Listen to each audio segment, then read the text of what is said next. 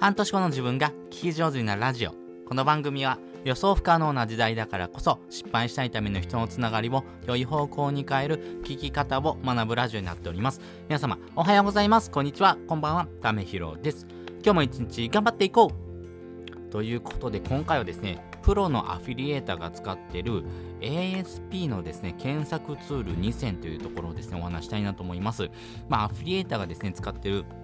まあ、ASP、要はですね、えー、アフィリエーターの、えーと、検索ツールなんですけども、これですね、どこのアフィリエイトでですね、そのですね、えー、商品というかですね、えー、広告がですね、掲載されているのかっていうところをですね、探していくためにはですね、この紙ツールですね、使っておくべきかなと思いますんで、えー、よかったらですね、参考にしてみてください。で、先にですね、この、えー、ツール2つお話ししておきます。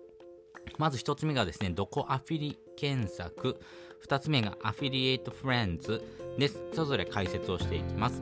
まずですね、どこアフィ検索というところなんですけども、これですね、Google のですね、検索結果から、えっ、と、この検索ワードのですね、提携している ASP をですね、えー、拾ってるようなですね、ツールになります。なので、えー、こういうふうなですね、えアフィリエイトをですね、え提携している、えこの ASP はどこかなってことをですね、調べることができるというふうなツールになっています。これ結構、あの、使いやすいですよね。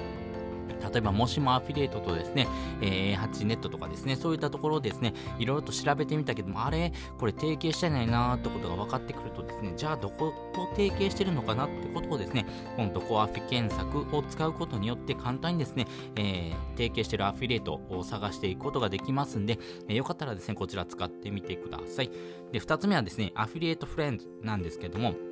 こちらですね、登録が必要にはなってきます。ですが、提携しているですね、ASP のですね、システム自体をですね、検索しているようなですね、えー、検索ツールになっておりますんで、アフィ案件をですね、探すときにですね、まあ、この、アフィリエイトフレンズもですね、一緒にですね、登録しておくとですね、より検索しやすいのかなと思いますし、比較的ですね、けんえー、検討がスムーズになるかなと思います。例えば、こっちの方がですね、えー、提携してるですね、金額が高いなとかですね、そういうのもですね、比較することができますんで、あの、本当に比較サイトならずですね、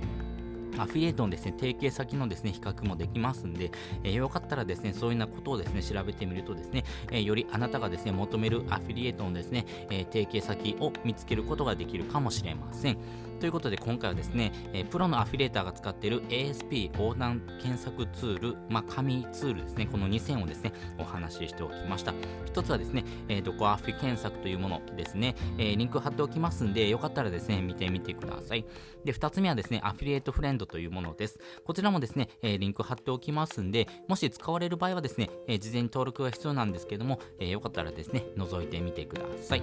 ということで、えー、本日のですね、合わせて聞きたいです。本日の合わせて聞きたいは、アフィリエイト収益を発生させるまでにあった3つのコツっていうのをですね、概要欄にリンク載せております。まあ、アフィリエイトでですね、収益を上げるまでにはですね、こういう風なですね、ステップがいりますよってこともですね、お話ししておりますし、実際ですね、私自身がですね、えー、やってきた方法をですね、具体的にお話ししてる回になりますんで、よかったらですね、えー、アフィリエイトで収益をちょっと上げてみたいなっていうのは初心者の方からですね、え中級上級の方までですね、えどういう風なですね、やり方をやってったらですね、いいのかなってことをですね、え自分の内容とですね、比較しながらですね、聞いてもらえたらいいかなというふうに思っております。まあ参考にしてもらってもいいですし、あ、なるほど、人はこういうふうなやり方でしてるんだなってことをですね、えー、学ぶ機会もですね、なかなか少ないと思いますんで、よかったらですね、こちらの放送を聞いてみてください。ということで本日もですね、お聴きいただきましてありがとうございました。また次回もですね、よかったら聞いてみてください。それじゃあ、またね。